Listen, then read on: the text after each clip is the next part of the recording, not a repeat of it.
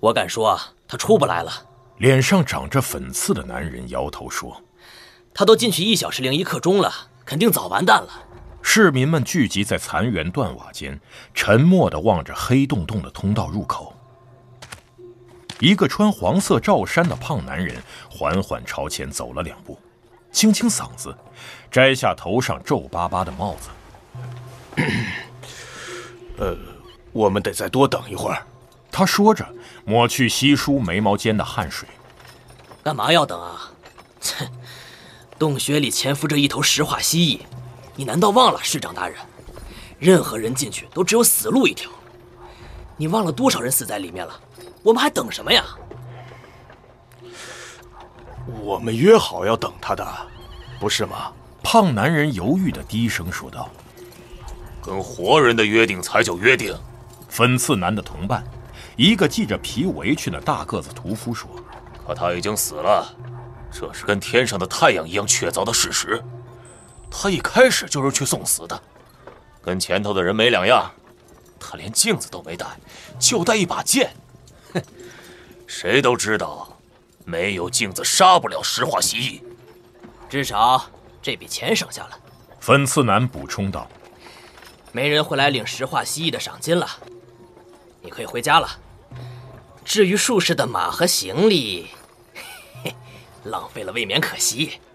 是啊，屠夫说：“哎，那匹老母马毛色不错，鞍上的行李也满满的。我们过去瞧瞧。”你们要干什么？闭嘴吧，市长！少来插手，除非你想脸上挨一拳。”粉刺男威胁道。“嗯，毛色真不错。”屠夫又重复了一遍。“亲爱的，别动那匹马。”屠夫慢慢转过身，望着突然出现在断墙后的陌生人。众人聚拢在通道入口，而那堵墙就在他们身后。来者有着一头浓密卷曲的棕发，厚重的棉外套下穿着深棕色束腰上衣，足蹬马靴，没带武器。“离马远点。”他露出恶狠狠的笑容，重复道：“你们在干什么？马匹和行李都是别人的，你们却贪婪地打量，还翻来翻去，这算是体面人的做法吗？”粉刺男将手缓缓伸进外套，瞥了屠夫一眼。屠夫点点头，朝人群打个手势。两个身材壮硕、剃着短发的年轻人走了出来，他们手提沉甸甸的棍棒，像屠宰场用来敲昏动物的那种。“你是谁啊？”粉刺男质问道，手依然藏在外套里。“凭什么告诉我们什么叫体面，什么叫不体面？”“我是谁与你无关，亲爱的。”“你没带武器。”“的确。”陌生人的笑容愈加凶狠。“我没带武器。”“哼，对你来说，那可太糟了。”粉刺男从外套里抽出一柄长刀，屠夫也抽出一把刀，一把长猎刀。另外两个男人走上前，挥舞着棍棒。“我没带武器。”陌生人一动不动。“但武器总会伴随着我。”废墟后面走出两名少女，她们步履轻盈，充满自信。众人纷纷后退，为她们让出一条路，人群也随之散开。少女微笑着露出皓齿，眨了眨眼。她们从耳角到耳尖都有蓝色条纹状的纹身，大腿到臀部的健壮肌肉用山猫皮包裹，锁甲手套上方露出赤裸的双臂，同样锁甲包裹的肩膀上露出一把军刀的刀柄。粉刺男慢慢的单膝跪地，又用更慢的动作将刀缓缓放到地上。废墟洞口传来刺耳的石头滚动声，黑暗中伸出两只手，抓住洞壁参差不齐的边缘。紧跟双手出现的是落满砖灰的白色头发，然后是苍白的面孔，最后是双肩及肩头的剑柄。人们开始窃窃私语。雪花石膏发色的男人直起身子，从洞中拖出个奇形怪状的东西，看起来像具小小的尸体。覆满尘埃和血污。男人一言不发，拖着那蜥蜴状的长尾，将它抛到市长脚下。市长连忙退后，却被一块断墙绊倒。他紧盯着那鸟喙般的嘴，状如新月的带蹼翅膀，还有鳞角上镰刀般的爪子。他的喉咙被割断了，血迹变成脏污的棕红色，凹陷的双眼呆滞无神。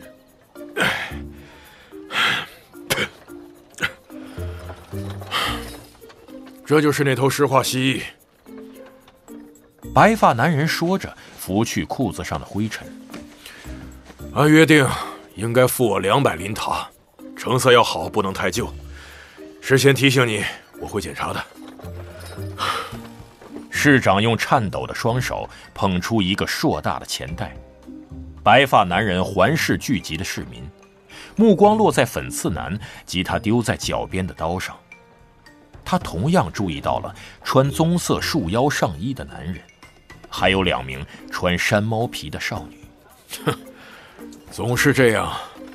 他从市长颤抖的手里接过钱袋。我冒着生命危险换取这点小钱，你们却想趁火打劫，真是本性难移，活该你们下地狱。呃、我们没碰您的行李袋。屠夫嗫嚅着往后退，拿棍棒的两人早已混入人群，不见踪影。没人乱翻您的东西，阁下。真令我欣慰。白发男人笑道。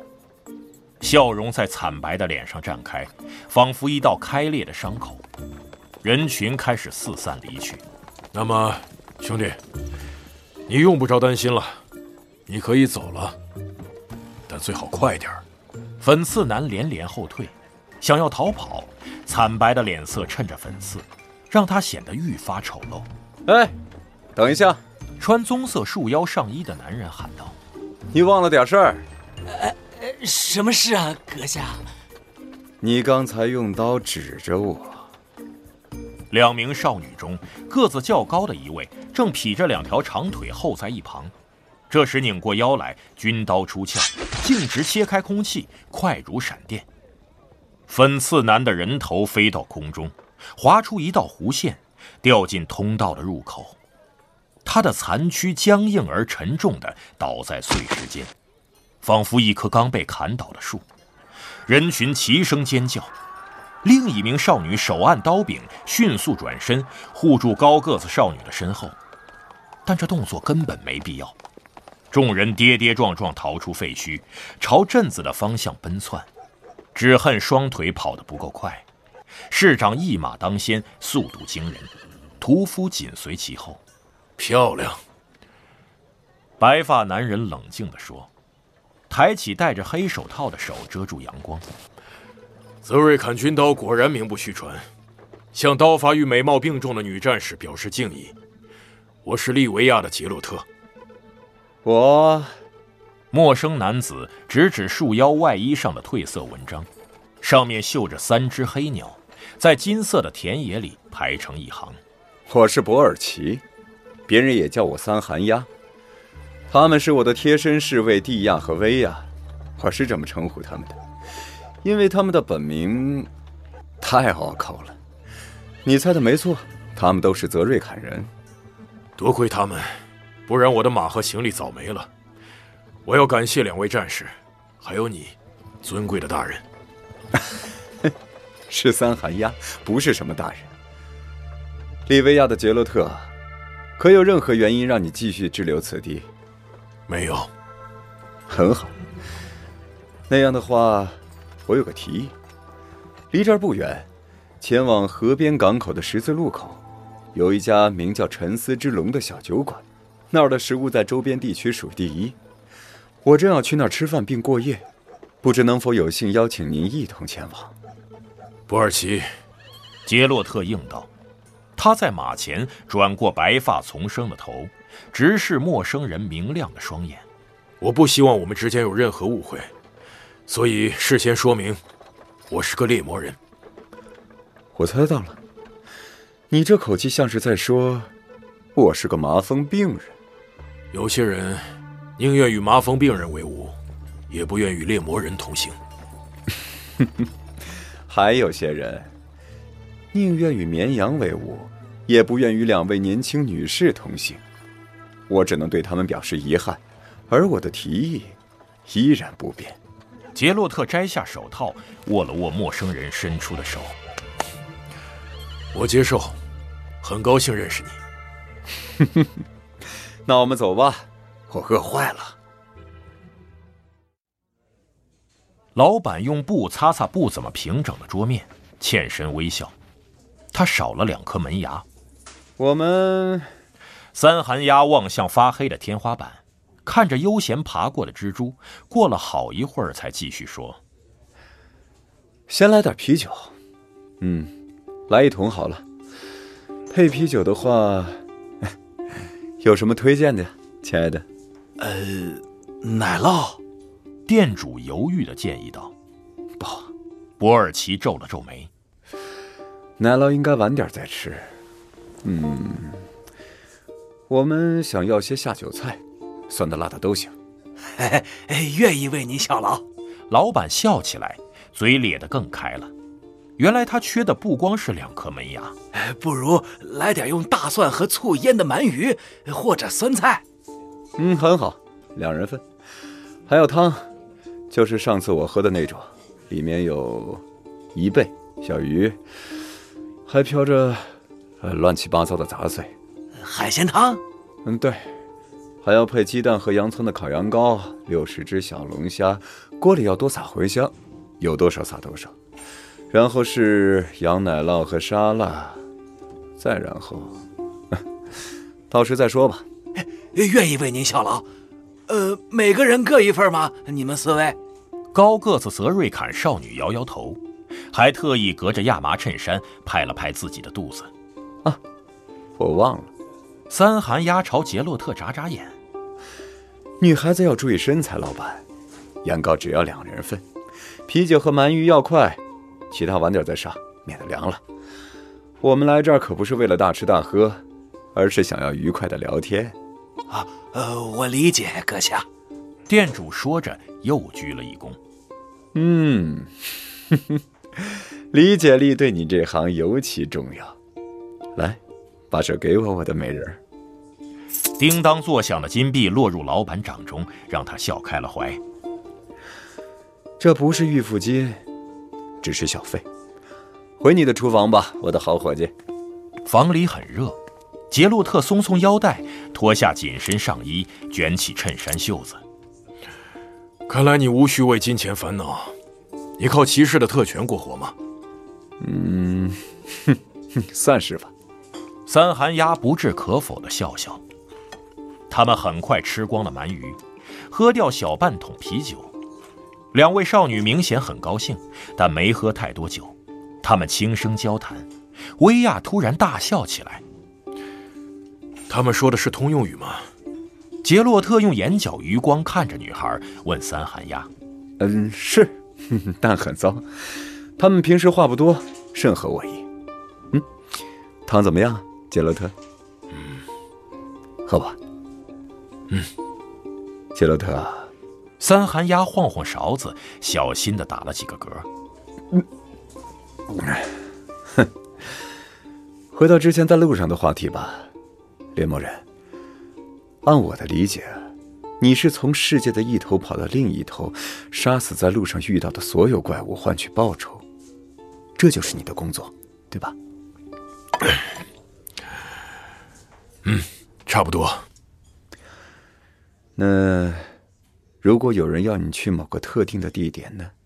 比如执行一项特殊任务，你会怎么做？”“那要看什么人，又是做什么事。”“还要看报酬有多少。”“对，要想活得好，就得多加价。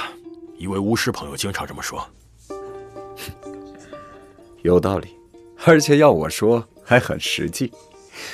但有条原则比它更有先进了的，那就是秩序与混沌的冲突。我有位巫师朋友经常这么说。我想，你接受的向来是保护人类不受邪恶伤害的任务。”“毫无疑问，你是站在善良的一方的。秩序混沌，真是冠冕堂皇的字眼，博尔奇。众所周知，这是场永恒的争斗，自我们出生前便已开始，待我们死后仍将继续。而你想将我定义为其中一方。铁匠打造铁器时站在哪一方？为我们匆匆端上这盘烤羊羔的酒馆老板又站在哪一方？在你看来，又是什么定义了混沌和秩序的界限？很简单，混沌代表侵略，它站在暴力和攻击性的一方，而另一边，秩序就是与之对立的存在。正因如此，它才需要维护，需要有人为它而战。哼，但我们还是喝酒吧，尝尝这只羊羔。好主意。两位泽瑞坎少女担心身材走样，于是不再进食，开始以更快的速度喝酒。薇娅靠在同伴肩上，低声在她耳边说着什么，发辫拂过桌面。个子较矮的女孩蒂亚突然大笑起来，欢快地眨了眨闻着刺青的眼皮。好了，博尔奇啃着羊骨说：“嗯，如果你不介意的话。”让我们继续刚才的话题。我明白，你不想在两方势力间做选择，只想做好自己的工作。是这样，但你没法逃避秩序与混沌的冲突。刚才的例子不成立，因为你不是铁匠。我知道你是怎么工作的。你从地下通道带回一头血肉模糊的小石化蜥蜴。我的美人儿。钉马掌和砍杀石化蜥蜴是有区别的。你说过了，只要价码合适，会毫不犹豫地前往世界的另一头砍杀怪兽。如果一条凶猛的龙，它摧毁了……这例子举得不好。你瞧，混沌和秩序的界限已经变得模糊了。我不杀龙，尽管他们无疑代表了混沌。哈，真的假的呀？太令人震惊了！在所有怪物中，最危险、最恶毒也是最残忍的就是龙。那些爬行动物们太可怕了，它们袭击人类，攀吐烈火，甚至偷走处女。你也听说过关于他们的传说吧？在你的丰功伟绩中，猎魔人，难道就不包括几条龙吗？我从不猎杀龙，我杀过巨蜈蚣。皮一类中杀过龙蜥，但那不是真龙，不是绿龙、黑龙或红龙，千万别搞错了。那、啊，你真让我惊讶，但我明白你的意思了。好吧，龙的事已经说得够多了。我看到红色的东西在逼近，嗯，肯定是我们的龙虾。来，干杯！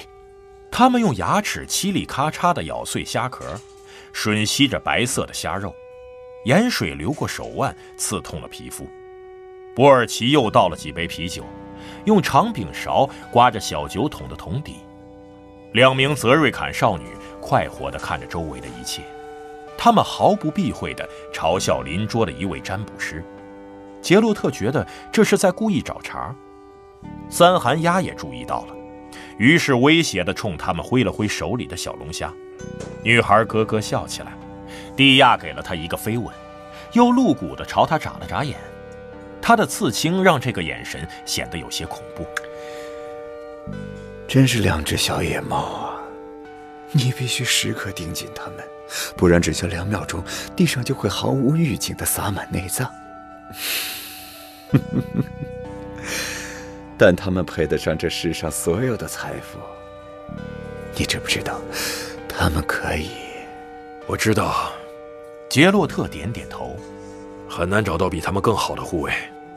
泽瑞坎人是天生的战士，从小就开始接受战斗训练。哼，我说的不是这个。博尔奇将一只龙虾钳丢到桌上。我说的是他们在床上的表现。杰洛特用眼角余光看了看两位少女，她们同时露出微笑。薇娅抄起一只贝壳，动作快如闪电。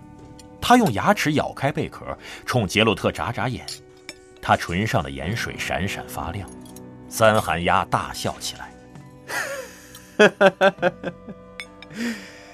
好吧，杰洛特，你从不猎杀龙，不管是绿龙还是别的龙，我记住了。但我能否问一句，你为什么把龙以这三种颜色划分啊？